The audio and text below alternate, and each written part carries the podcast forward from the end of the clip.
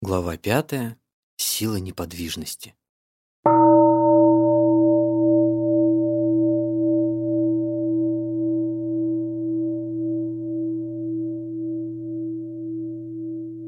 Я помню, как в 1947 году находился во вьетнамском городе Хюэ в качестве студента Института буддизма при храме Бао Куок, неподалеку от моего родного храма, где я стал монахом и где обычно жил. То время весь регион был оккупирован французской армией, а в Хюэ располагалась их военная база. Часто между французскими и вьетнамскими войсками происходили перестрелки. Люди, жившие высоко на холмах, превратили свои дома в крепости, защищаясь от французов.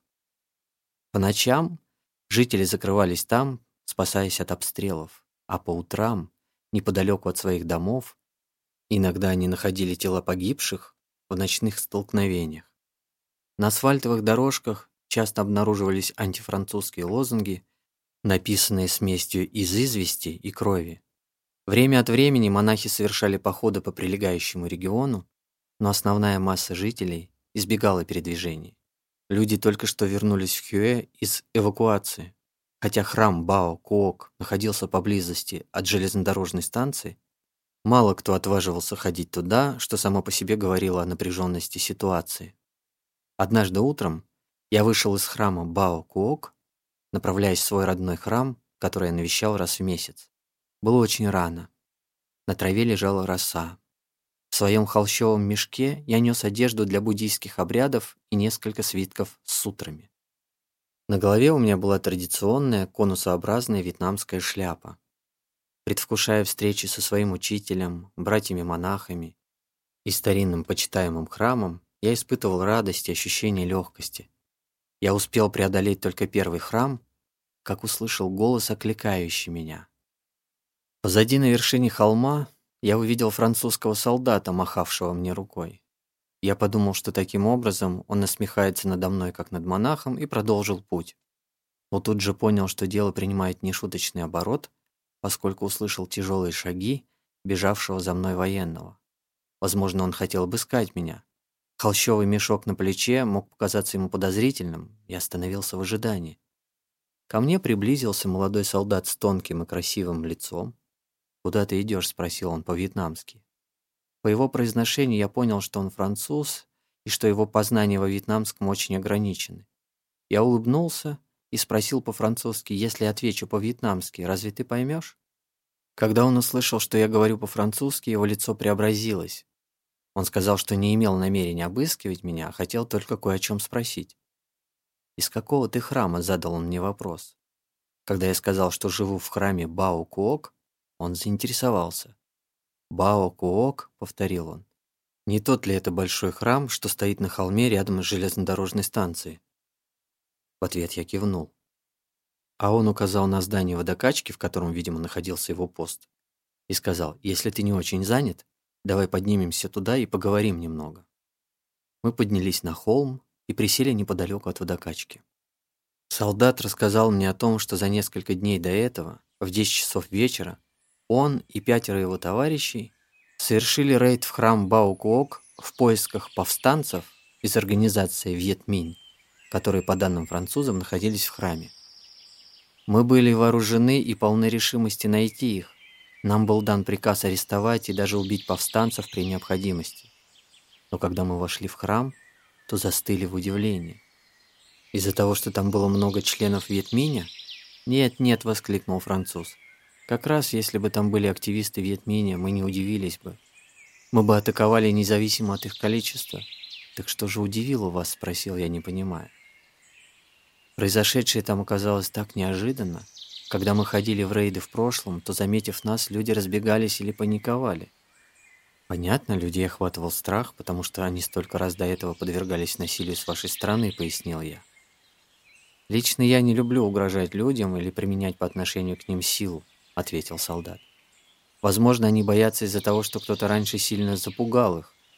Но когда мы вошли той ночью в храм Бао-Куок, он выглядел как пустыня. Масляные светильники еле горели. Мы намеренно громко шагали по гравию, нам казалось, что в храме много народа. Но мы не нашли никого. Вокруг царила невероятная тишина. Крики солдат громким эхом звучали в моих ушах. Нам никто не отвечал. Я включил фонарь и направил луч света в помещение, которое, как мы думали, пустовало. И тут я увидел 50 или 60 монахов, сидящих неподвижно, в абсолютной тишине и медитировавших. «Вы пришли туда как раз во время нашей вечерней медитации», — кивнул я. «Да». Создалось впечатление, что мы столкнулись с какой-то неизвестной нам и невидимой силой. Мы были так ошеломлены, что просто развернулись и вышли во двор. Эти монахи игнорировали нас. Они не произнесли ни звука и не продемонстрировали никаких следов страха или паники. Они не игнорировали вас. Они были полностью сконцентрированы на своем дыхании, и все. Их спокойствие как будто затягивало меня в омут, признался мой собеседник. Оно по-настоящему вызвало у меня уважение.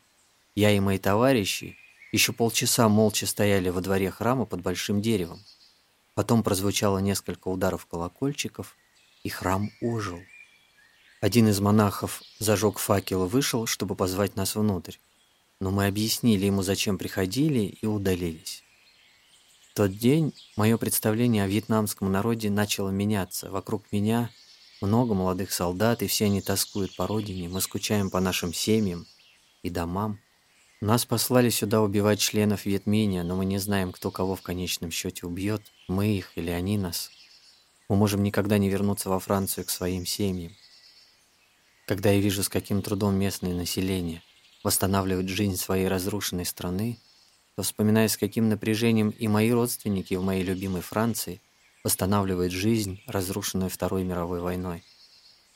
Умиротворенная и спокойная жизнь монахов заставляет меня думать о том, что такой жизнью должно жить все человечество. Я не понимаю, зачем мы пришли сюда. В чем причина ненависти между активистами Вьетминя и нами, заставившей нас преодолеть половину земного шара и сражаться с ними в такой дали от Франции. Глубоко взволнованный этими словами, я взял его руку. Я рассказал ему историю одного моего старого друга, который отправился сражаться с французами и одержал много побед. Однажды он пришел ко мне в храм и, обняв меня, зарыдал. Он рассказал, как во время одной операции по захвату французского укрепления он лежал в засаде среди скал и видел перед собой двух ничего не подозревавших молодых французских солдат, сидевших на земле и мирно беседовавших между собой. Когда я посмотрел в их ясные молодые невинные лица, я не смог открыть по ним огонь, дорогой брат, сказал мой друг.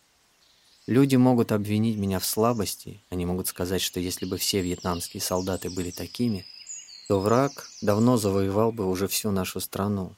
Но на какой-то момент я полюбил своих врагов так, как любит меня мать. Я понимал, что смерть этих юношей принесет страдания их матерям во Франции, точно так же, как заставила страдать мою мать смерть моего младшего брата. «Вот видишь», — продолжил я, — Сердце того молодого вьетнамского ополченца было полно любви к человечеству. Французский солдат сидел тихо, глубоко задумавшись. Возможно, как и я, он все больше понимал абсурдность убийства, весь ужас войны и страдания массы людей, гибнувших в беспощадной и несправедливой бойне. Солнце уже поднялось высоко, и мне пора было отправляться в путь. Француз сообщил мне, что его зовут Даниэль Марти, и что ему 21 год. Незадолго до прибытия во Вьетнам он только окончил среднюю школу. Он показал мне фотографии матери, младшего брата и сестры. Мы расстались с чувством возникшего между нами взаимопонимания, и Даниэль пообещал мне приходить в храм Бао-Куок по воскресеньям. Последующие месяцы, по мере возможности, он посещал меня в храме, и мы занимались с ним медитацией в специальном зале. Я дал ему духовное имя Тан Луонг, что означало «чистая и исцеляющая мирная жизнь». Я учил его вьетнамскому языку, ранее он усвоил только несколько военных фраз, и через несколько месяцев мы стали изъясняться на моем родном языке. Он рассказал мне, что больше не ходит, как раньше, в ночные рейды, и разделил с ним радость по этому поводу. Он показывал мне письма, приходящие ему из дома. Когда он видел меня, то по-буддийски соединял в приветствии свои ладони. Однажды мы пригласили Тан Луонга в храм на общую вегетарианскую трапезу. Он воодушевленно принял предложение и затем восхищался оливами и другой нашей пищей. Ароматный грибной суп, приготовленный моим братом, настолько понравился ему, что он никак не мог поверить, что это вегетарианский рецепт. Мне пришлось в деталях рассказывать Даниэлю о способе приготовления супа. Иногда, сидя неподалеку от храмовой пагоды, мы рассуждали с Даниэлем о религии и литературе. Когда я восторгался французской литературой, лицо Даниэля светилось от гордости за культуру своей страны. Наша дружба стала очень глубокой.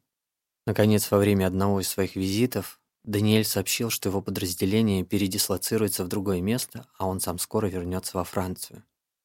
Водил его до ворот храма, и мы обнялись. «Я буду писать тебе, брат», — сказал он. Через месяц я получил от него письмо, сообщавшее, что скоро он уезжает во Францию, но потом его направляют в Алжир. Он обещал писать мне и оттуда. С тех пор о Даниэле у меня не было никаких известий. Кому сейчас ведомо, где Тан Луонг, жив ли он? Но я знаю, что когда видел его в последний раз, в душе у него царило умиротворение. То мгновение абсолютной тишины в храме Бао Куок полностью изменило его. Он позволил своему сердцу заполниться другими живыми существами, и понял бессмысленность и разрушительность войны. И это произошло благодаря тому мигу полной и всеобъемлющей неподвижности, открывшей наш мир могучему, исцеляющему и волшебному океану, называемому тишиной. Чтобы понять нашу подлинную природу, мы должны остановить постоянно текущий внутренний диалог, заполняющий все свободное пространство внутри нас. И начать стоит с ежедневного выключения нашего внутреннего радио нескончаемые размышления хотя бы на несколько мгновений. А освободившееся пространство необходимо заполнить радостью.